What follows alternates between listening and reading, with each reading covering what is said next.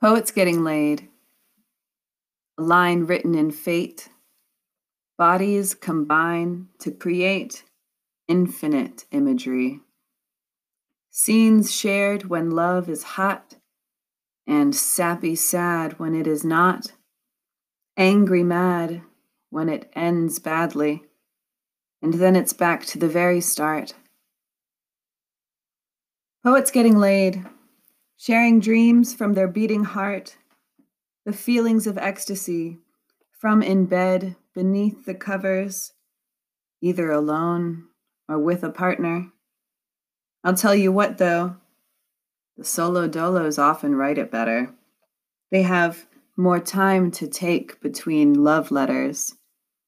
All that energy flows through ink on the pen, the lines on my notebook, creating a trend of abstain, write, lay, lie, forget. Abstain, write, lay, lie, forget.